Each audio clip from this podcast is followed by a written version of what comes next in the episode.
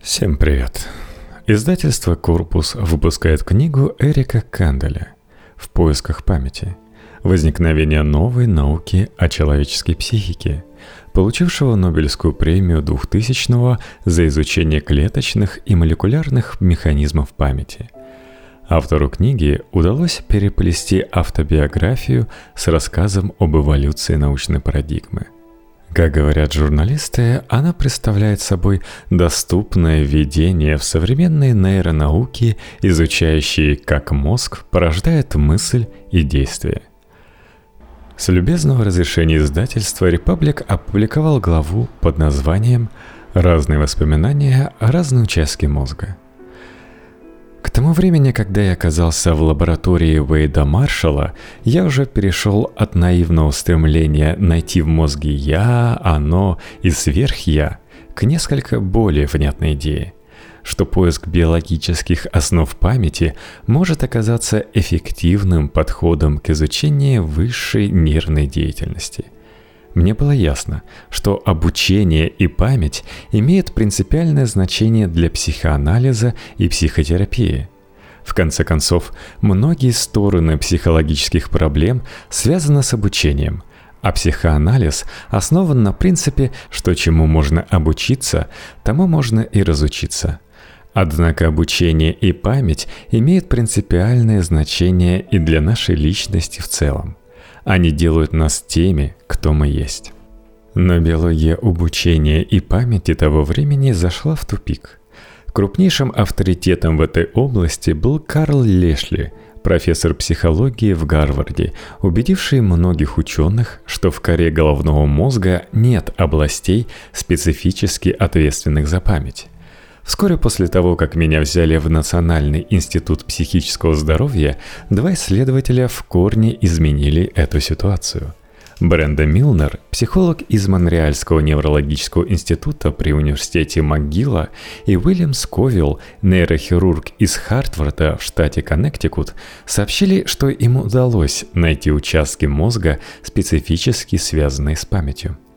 Эта новость имела огромное значение для меня и многих других, потому что она означала, что теперь, возможно, будет окончательно разрешен давний спор об устройстве человеческой психики. До середины 20 века поиски вместилища памяти в мозге были связаны с двумя противоположными представлениями о работе головного мозга, в особенности его коры – Согласно первому, кора головного мозга составлена из отдельных участков, выполняющих специфические функции.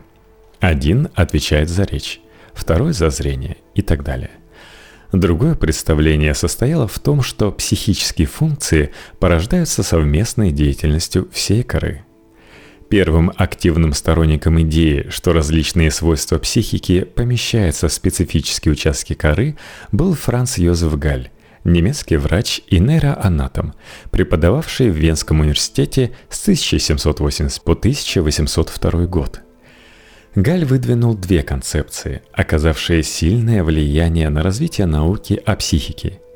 Во-первых, он утверждал, что все психические явления имеют биологическую природу, а значит порождаются мозгом – во-вторых, он предположил, что кора головного мозга разделена на много участков, управляющих определенными психическими функциями. Идея Галли о том, что все психические явления имеют биологическую природу, противоречила дуализму, царившей в то время теории.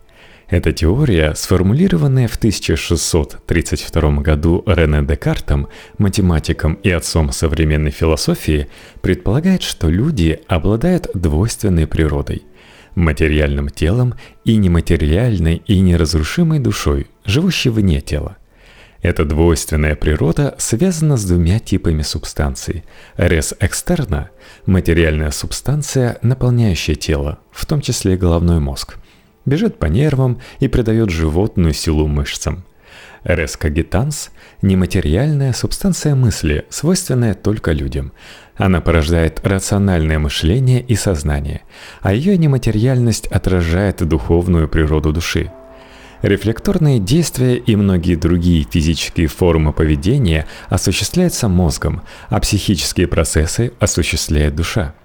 Декарт считал, что эти два начала взаимодействуют друг с другом посредством эпифиза, небольшой структуры, расположенной в глубине мозга. Римско-католическая церковь, чувствуя, что новое открытие анатомии угрожает ее авторитету, приняла дуализм, потому что он разделял сферы науки и религии. Радикальная же позиция Галя, ратовавшего за материалистический взгляд на психику, привлекала научное сообщество тем, что предполагало отказ от концепции небиологической души. Но влиятельные консервативные силы общества видели в ней угрозу.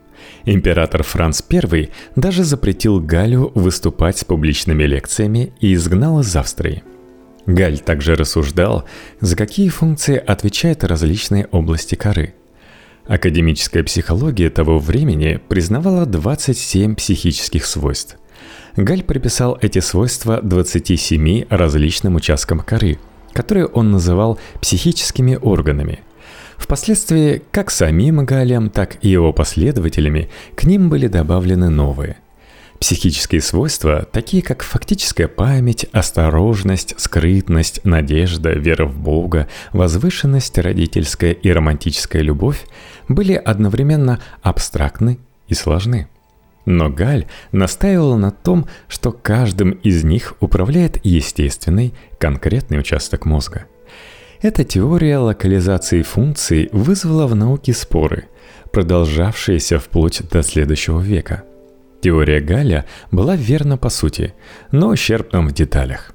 Во-первых, большинство психических свойств, считавшихся во времена Галя отдельными функциями психики, слишком сложны, чтобы их мог порождать единственный участок коры головного мозга. Во-вторых, метод, которым пользовался Галь, приписывая функции определенным участкам мозга, был основан на ошибочных представлениях. Например, Галь с недоверием относился к исследованиям поведения людей с повреждениями тех или иных участков мозга, поэтому клиническими данными он пренебрегал. Вместо этого он разработал метод, построенный на исследованиях черепа. Он полагал, что использование каждой области коры головного мозга вызывает ее рост, который приводит к тому, что покрывающий эту область участок черепа начинает выступать. Галя разрабатывал теорию поэтапно, начиная с юных лет. Когда он учился в школе, у него создалось впечатление, что самые умные из его одноклассников отличались выступающим лбом и глазами. Встретившаяся ему очень романтичная и очаровательная вдова, напротив, имела выступающий затылок. Так – Галь пришел к убеждению, что сильные умственные способности увеличивают лобную часть мозга, а романтические чувства приводят к увеличению затылочной части. Галь считал, что исследуя шишки и впадины на черепах людей, богато наделенных теми или иными свойствами, он может определять, где эти свойства сконцентрированы – он продолжил приведение своих представлений в систему, когда его в те годы молодого врача назначили заведовать Венским сумасшедшим домом. Там он исследовал черепа преступников и обнаружил шишку над духом, которая ясно напоминала таковую на черепах хищных животных. Галь связал эту шишку с частью мозга, которую он считал ответственной за садистское и разрушительное поведение – такой способ определения местоположения психических свойств привел к возникновению френологии, дисциплины, связывающей свойства личности и характера с формой черепа. К концу 20-х годов XIX века идеи Галя и френология как дисциплина приобрели необычайную популярность даже в широких кругах общества. Пьер Флоранс, французский невролог-экспериментатор, решил подвергнуть их проверке. Используя в экспериментах разных животных Флоранс один за другим удалял участки коры головного мозга, которые Галь связывал с определенными психическими функциями. Но ему не удалось найти ни одного из нарушений поведения, предсказываемых Галем. Более того, Флоренс не нашел никакой связи между нарушениями поведения и определенными участками коры – Имел значение только размер удаленной области, а не ее положение или сложность затрагиваемого поведения. Поэтому Флоренс пришел к выводу, что все участки коры головного мозга одинаково важны. Он доказывал, что кора эквипотенциальна, то есть каждый ее участок может выполнять любые из функций мозга. Поэтому повреждение определенного участка коры не должно сказываться на одном свойстве сильнее, чем на другом. Все ощущения и решения занимают одно и то же место в этих органах, то есть в структурах мозга. Такие свойства, как восприятие, понимание и воля, составляют по сути единое свойство, писал Флоренс. Идеи Флоренса вскоре завладели умами ученого сообщества. Несомненно, их принимали так охотно, отчасти благодаря убедительности экспериментальных данных, но отчасти и потому, что они соответствовали чаяниям религиозных и политических противников материалистических представлений Галя о мозге. Если эти материалистические представления верны, Значит, нет нужды предполагать существование души как необходимого посредника когнитивных функций человека. Спор между последователями Галя и Флоранса в течение нескольких последующих десятилетий задавал тон в изучении мозга. Этот спор был разрешен лишь во второй половине XIX века, когда данным вопросом заинтересовались два невролога – Пьер Поль Брока в Париже и Карл Вернике в городе Бреслау в Германии – Знакомые фамилии, да? Кстати, Бреслав теперь называется Врослав и находится в Польше. Исследуя пациентов с определенными нарушениями речи или афазиями, Брака и Верники сделали ряд важных открытий. Взятые вместе, эти открытия составляют одну из самых захватывающих глав истории изучения человеческого поведения, потому что впервые позволили прикоснуться к биологическим основам такой сложной когнитивной способности, как речь. Вместо того, чтобы проверять идеи Галя, изучая здоровый мозг, как делал Флоренс, Брака и Верники исследовали болезненные состояния, которые врачи того времени называли экспериментами природы – Брака и Вернике удалось связать определенные нарушения речи с повреждениями специфических областей коры головного мозга, тем самым убедительно доказав, что по крайней мере некоторые формы высшей психической деятельности возникают именно там. Кора головного мозга имеет две важные особенности. Во-первых, хотя оба ее полушария выглядят зеркальными отражениями друг друга, они отличаются строением и функциями – во-вторых, каждое полушарие задействовано прежде всего в обеспечении чувствительности и подвижности противоположной стороны тела. Таким образом, сенсорная информация, поступающая в спиной мозг с левой стороны тела, например, от левой руки, по пути в кору головного мозга переходит на правую сторону нервной системы. Аналогичным образом, моторные области правого полушария управляют движениями левой стороны тела – Брака, который был не только неврологом, но также хирургом и антропологом, основал дисциплину, теперь называемую нейропсихологией, то есть науку об изменениях психических функций, вызываемых повреждениями мозга. В 1861 году он описал случай парижского сапожника по фамилии Леборнь, которому был 51 год и у которого за 21 год до этого случился инсульт – в результате этого Либорн потерял способность нормально говорить, хотя мимикой и жестами он показывал, что прекрасно понимает речь других людей. У Либорня не было ни одного из обычных двигательных нарушений, вызывающих проблемы с речью. Движения его языка, губ и голосовых связок не были затруднены. Более того, он без труда мог произносить отдельные слова, свистеть и напевать мелодии – но не мог говорить грамматически правильно и составлять полное предложение. При этом его недуг не ограничивался устной речью. На письме Либорн тоже не мог выражать свои мысли. Он умер через неделю после того, как его обследовал Брака. В ходе вскрытия его трупа Брака обнаружил поврежденную область в участке лобной доли, которую теперь называют зоной Брака – Впоследствии он исследовал мозг еще восьми неспособных говорить пациентов после их смерти. У каждого из них обнаружилось похожее повреждение лобной доли левого полушария. Открытие брака было первым эмпирическим свидетельством того, что строго определенная психическая функция может быть связана со специфическим участком коры. Исходя из того, что повреждения мозга этих пациентов находились в левом полушарии – Брака установил, что два полушария, хотя и кажутся симметричными, играют разные роли. В связи с этим открытием в 1864 году он провозгласил один из самых знаменитых принципов работы мозга. Мы говорим левым полушарием. Открытие брака послужило стимулом для поиска местоположения центров других поведенческих функций в коре головного мозга.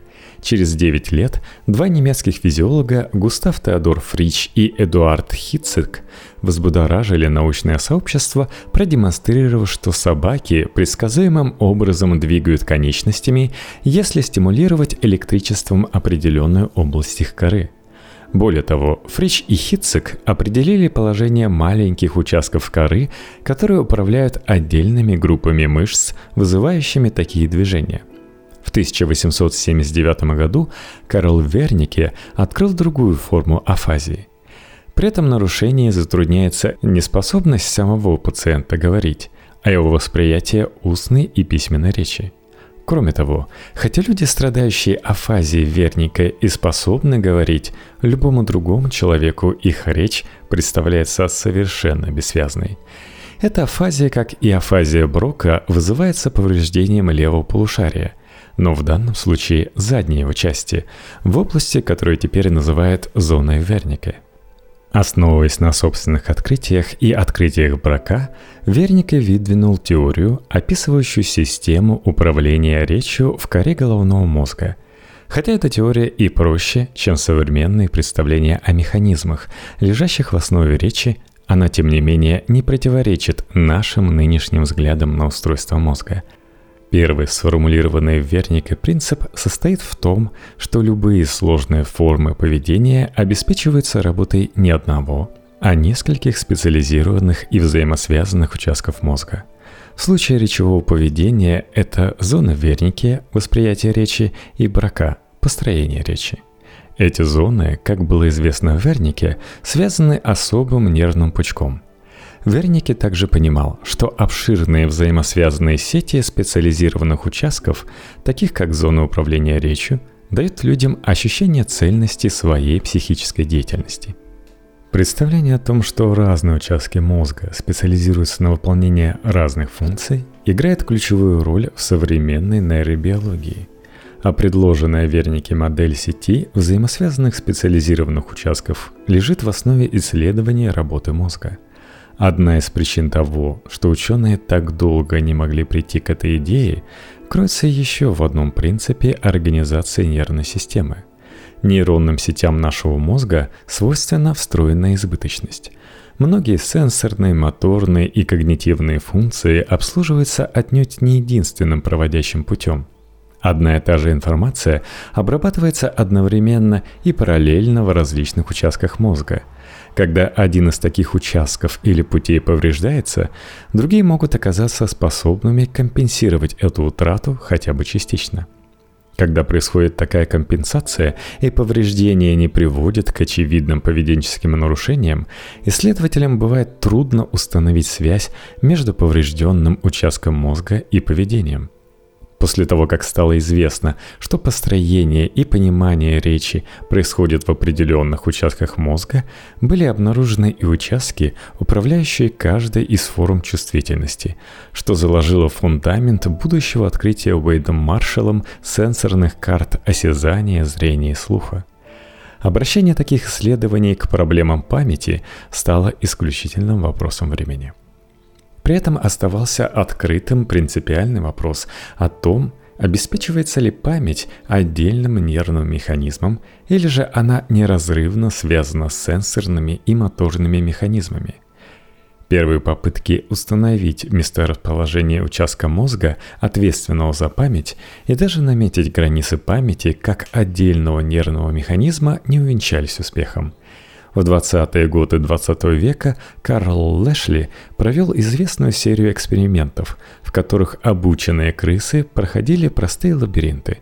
Затем он удалял этим крысам различные участки коры головного мозга и через 20 дней повторно проверял их способности, чтобы узнать, в какой степени сохранились приобретенные ими навыки. На основании результатов этих экспериментов Лешли сформулировал теорию действующих масс – согласно которой степень нарушения памяти определяется размером удаленного участка коры, а не его местоположением. Лешли писал об этом в туре работавшему столетиями раньше Флоренсу – Несомненно, навык прохождения лабиринта, когда он уже выработался, не локализуется в какой-либо одной области головного мозга, и качество работы этого навыка каким-то образом определяется количеством ткани, которая осталась нетронутой.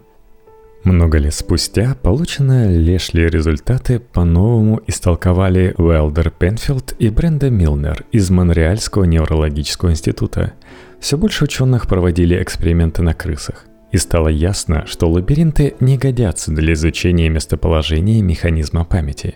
Обучение навыку прохождения лабиринта – сложная форма, в которой задействовано много разных сенсорных и моторных функций. Если лишить животное сенсорных ориентиров одного типа, например, осязательных, оно по-прежнему может неплохо узнавать то или иное место, пользуясь другими чувствами, например, зрением или обонянием – Кроме того, Лэшли сосредоточил свои усилия на наружном слое головного мозга, его коре и не изучал его коре и не изучал структуры, лежащие глубже. Следующие исследования показали, что многие формы памяти требуют участия одной или нескольких этих более глубоких областей. Предположение, что некоторые компоненты человеческой памяти могут храниться в специфических участках мозга, впервые возникло в ходе нейрохирургических опытов Пенфилда в 1948 году. Будучи стипендиатором Ротса, эта стипендия позволяет студентам из ряда стран учиться в магистратуре и аспирантуре Оксфордского университета, Пенфилд учился физиологии под руководством Чарльза Шерингтона – он начал использовать хирургические методы для лечения фокальной эпилепсии, при которой припадки развиваются в ограниченных участках коры. Он разработал применяемую по сей день методику, позволяющую удалять участок ткани, в котором возникает припадок, не причиняя вреда психическим функциям пациента или сводя этот вред к минимуму. Поскольку в мозге нет болевых рецепторов, операции на мозге можно проводить при местной анестезии – Поэтому во время операции пациенты Пенфилда оставались в полном сознании и могли сообщать о своих ощущениях. Когда Пенфилд описывал это Шерингтону, который всю жизнь работал на кошках и обезьянах, он не мог удержаться от замечания. Представьте, каково это, когда экспериментальная система может отвечать на твои вопросы – в процессе операции Пенфилд стимулировал слабыми электрическими разрядами различные участки коры головного мозга своих пациентов и определял, как такая стимуляция влияет на способность разговаривать и понимать человеческую речь. Ответы пациентов позволяли ему узнавать точное положение зон брака и верника и избегать их повреждения при удалении пораженной эпилепсией ткани – за несколько лет Пенфилд исследовал значительную часть поверхности коры головного мозга у тысячи с лишним человек. В отдельных случаях пациенты описывали сложные ощущения, возникающие в ответ на электрическую стимуляцию. Как будто какой-то голос произносил слова, но так невнятно, что не разобрать. Или «Я вижу изображение собаки и кошки. Собака гонится за кошкой». Такие реакции встречались довольно редко, примерно в 8% случаев – причем лишь при раздражении височных долей мозга и никаких других. Эти реакции заставили Пенфилда предположить, что подобные ощущения, вызываемые электрической стимуляцией височных долей, представляют собой обрывки воспоминаний о потоке ощущений, которые человек испытывает за жизнь. Лоренс Кьюби, психоаналитик, с которым я познакомился благодаря Эрнсту Крису, Приехал к Пенфилду в Монреаль и записал на магнитофон, что говорили его пациенты во время операций. Кьюби пришел к убеждению, что в височных долях хранится бессознательная информация определенного типа, так называемая предсознательная бессознательная. Я читал одну из важнейших статей Кьюби, когда учился в медицинской школе, присутствовал на нескольких его лекциях, когда работал в лаборатории Грунтвиста и был под влиянием его восторженного отношения к височной доле. Со временем представления Пенфилда о том, что в височной доле хранятся воспоминания, подверглись сомнению.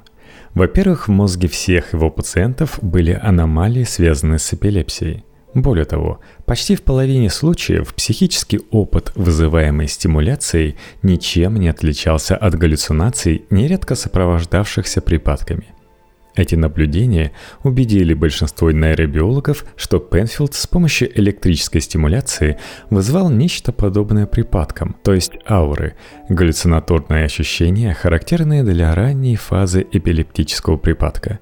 Во-вторых, психические ощущения, о которых сообщали пациенты, содержали элементы фантазий – а также маловероятных или невозможных ситуаций и напоминали скорее сновидения, чем воспоминания. И, наконец, удаление участков ткани, стимуляция которых вызывала такие ощущения, не приводила к потерям памяти. Тем не менее, работы Пентфилда вдохновили некоторых нейрохирургов, в том числе Уильяма Сковилла – который получил прямые доказательства того, что височные доли играют ключевую роль в обеспечении человеческой памяти. В статье, которую я прочитал, когда начал работать в Национальных институтах здоровья, Сковилл и Бренда Милнер описывали необыкновенный случай пациента, известный в науке по одним инициалам – ГМ – Генри Мализон, 1926-2008. При жизни ГМ его имя и фамилия не разглашались, оберегая его частную жизнь. Когда ГМ было 9 лет, его сбил велосипедист. ГМ получил черепно-мозговую травму, в результате которой у него развилась эпилепсия. С годами его состояние ухудшалось. В итоге он по 10 раз в неделю терял сознание, а раз в неделю у него бывали продолжительные припадки. К 27 годам он стал совершенно нетрудоспособным. Врачи считали, что эпилепсия ГМ возникла в височной доле, конкретнее в средней ее части. Поэтому Сковилл решил в качестве последнего средства прибегнуть к удалению внутренней поверхности височной доли обоих полушарий, а также гиппокампа, расположенного в глубине височной доли. Эта операция успешно облегчила припадки ГМ, но вызвала у него тяжелую форму потери памяти, от которой он, конечно, так никогда и не оправился – После операции, проведенной в 1953-м, ГМ оставался все тем же умным, доброжелательным и интересным человеком, каким всегда был. Но никакие из его новых воспоминаний не переходили в долговременную память. Бренда Милнер провела ряд исследований, во всех подробностей описав все те способности к запоминанию, которые ГМ утратил, так и те, которые у него сохранились, и области мозга, ответственные за то и другое – во-первых, у него сохранилась совершенно нормальная кратковременная память, длительность которой составляла минуты. Через непродолжительное время он без труда мог вспомнить многозначное число или зрительный образ, поддерживать нормальный разговор, если он продолжался не слишком долго и затрагивал не слишком много тем. Эту кратковременную способность к запоминанию впоследствии назвали рабочей памятью, и было показано, что в ней задействована так называемая префронтальная кора, участок коры, который не был удален УГМ. Во-вторых, у ГМ была совершенно нормальная долговременная память на события, случившиеся до операции. Он знал английский язык, у него был неплохой IQ, он отчетливо помнил многие события своего детства. Но чего ГМ не хватало и очень сильно, это способность переводить воспоминания из кратковременной памяти в долговременную. Лишенный этой способности, он вскоре забывал происходившие с ним события. Он мог держать в памяти новую информацию, пока его внимание не отвлекалось на что-либо другое. Но если он отвлекался, то уже через минуту не мог вспомнить ни предыдущего предмета, ни своих мыслей о нем. Меньше чем через час после еды он не помнил не только ничего из того, что ел, но и самого факта приема пищи. Бренда Милнер изучала ГМ ежемесячно в течение почти 30 лет. Но всякий раз, когда она заходила к нему в комнату и здоровалась с ним, он не мог ее узнать.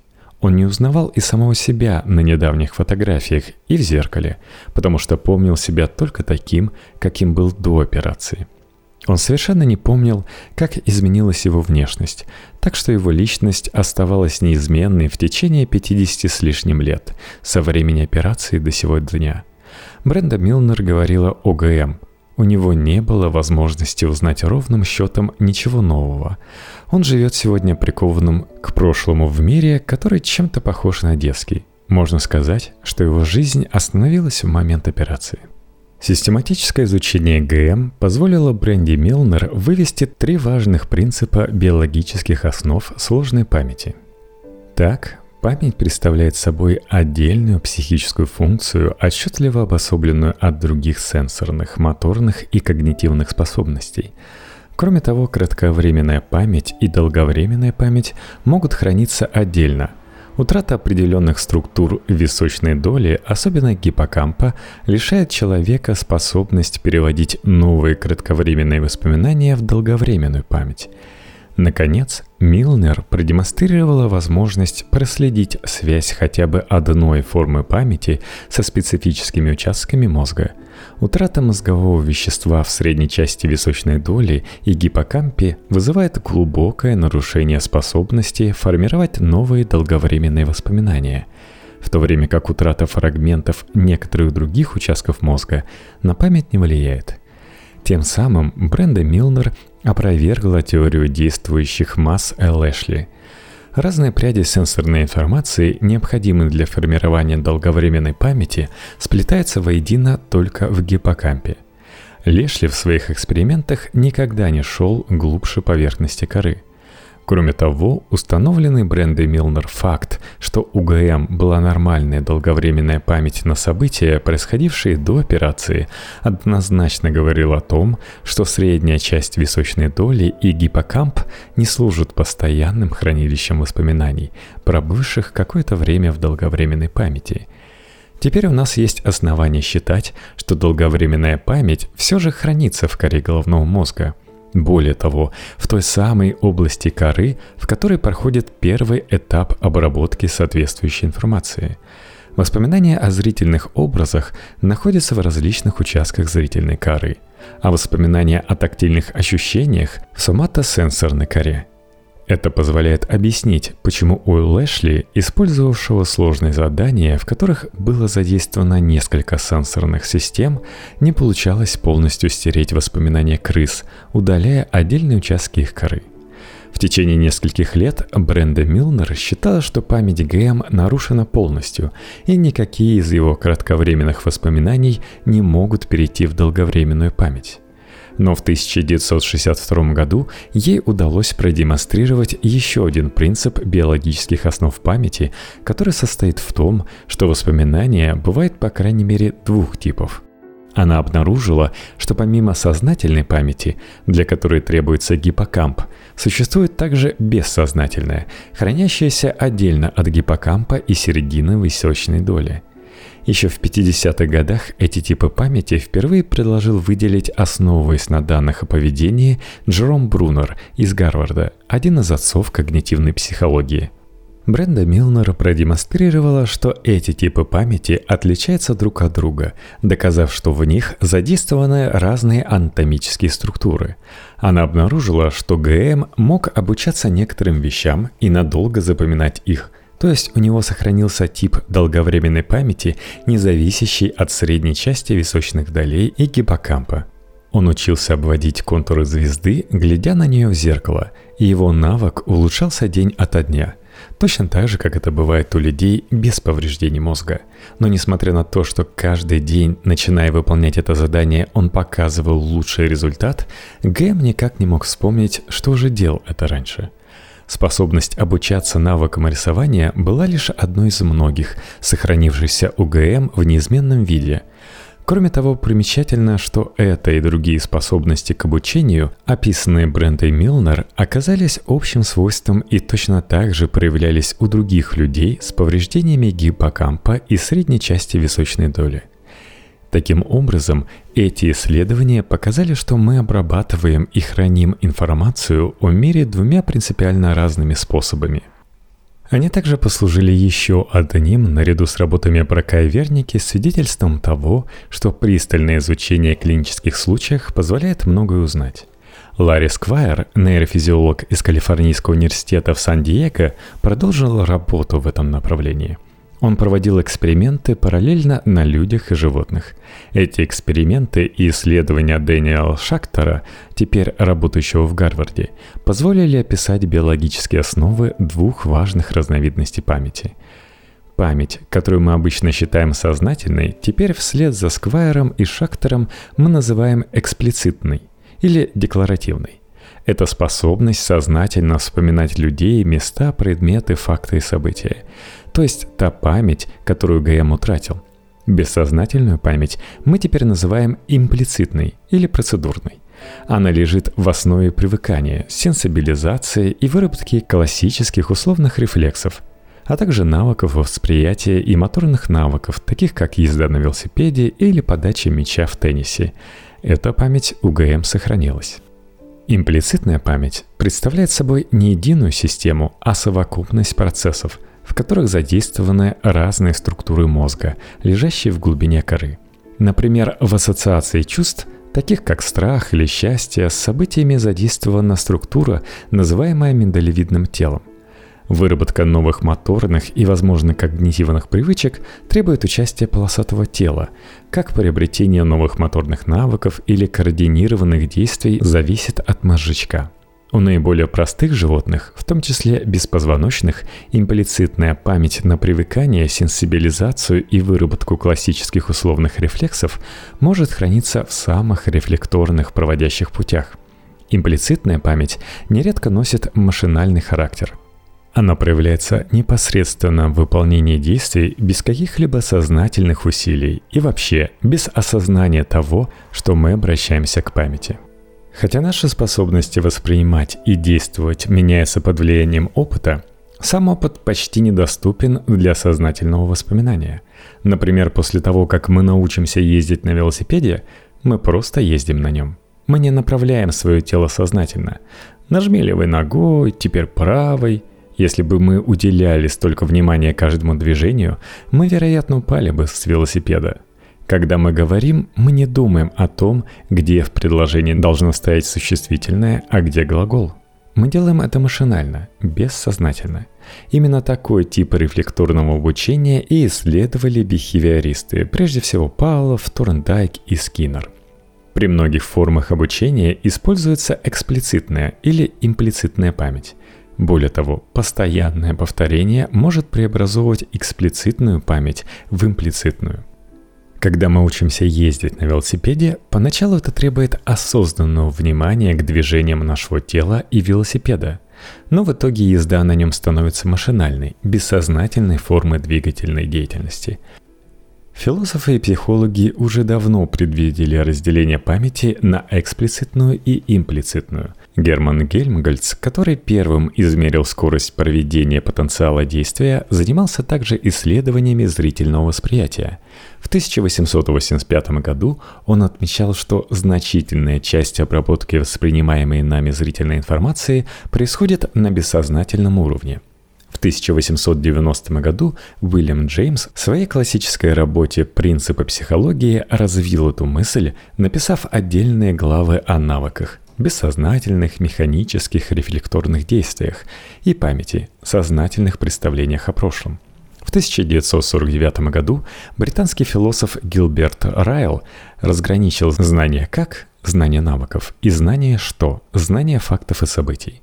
Более того, ключевой посылкой фрейдовской теории психоанализа, сформированной в 1900 году в книге «Толкование сновидений», была развитая Фрейдом идея Гельмгольца о том, что наши ощущения записываются и воспроизводятся не только в виде сознательных, но и в виде бессознательных воспоминаний. Бессознательные обычно недоступны сознанию, тем не менее оказывают огромное влияние на наше поведение – Идеи Фрейда вызывали интерес и имели успех, но многим ученым они казались недостаточно убедительными в отсутствии экспериментальных данных о том, где наш мозг на самом деле хранит информацию. Поставленный Брендой Милнер эксперимент, в котором АГМ обводил звезду, был первым случаем, когда ученый нашел биологическую основу психоаналитической гипотезы – Продемонстрировав, что человек, лишенный гиппокампа и в связи с этим утративший способность хранить сознательные воспоминания, может тем не менее запомнить действия, Бренда Милнер убедительно подтвердила теорию Фрейда о том, что большинство наших действий совершается неосознанно. Всякий раз, когда я возвращаюсь к статьям Бренды Милнер ОГМ, я не устаю восхищаться тем, как много эти исследования дали для прояснения наших представлений о памяти. Пьер Флоранс в XIX веке и Карл Лэшли в течение значимой части XX века представляли кору головного мозга как миску каши, в которой все участки играют похожую роль. Память не была для них обособленным психическим явлением, которое можно исследовать отдельно – но когда другие ученые занялись поиском определенных участков мозга, обеспечивающих не только когнитивные механизмы, но и различные механизмы памяти, теория действующих масс была отвергнута раз и навсегда. Поэтому к 1957 году, когда я прочитал первую статью Бренды Милнер ОГМ, и получил некоторые представления о том, где у нас в мозге хранится память, следующим важнейшим научным вопросом для меня стал вопрос о том, как наш мозг обеспечивает хранение памяти. Обустроившись в лаборатории Уэйда Маршалла, я решил, что наилучшим делом для меня будет заняться этим вопросом. Кроме того, я считал, что ответ на него лучше всего искать, изучая клетки, задействованные в хранении определенных эксплицитных воспоминаний. Я водружу свой флаг посередине между моими увлечениями клиническим психоанализом и фундаментальной нейробиологией и отправлюсь изучать территорию эксплицитной памяти по одной клетке.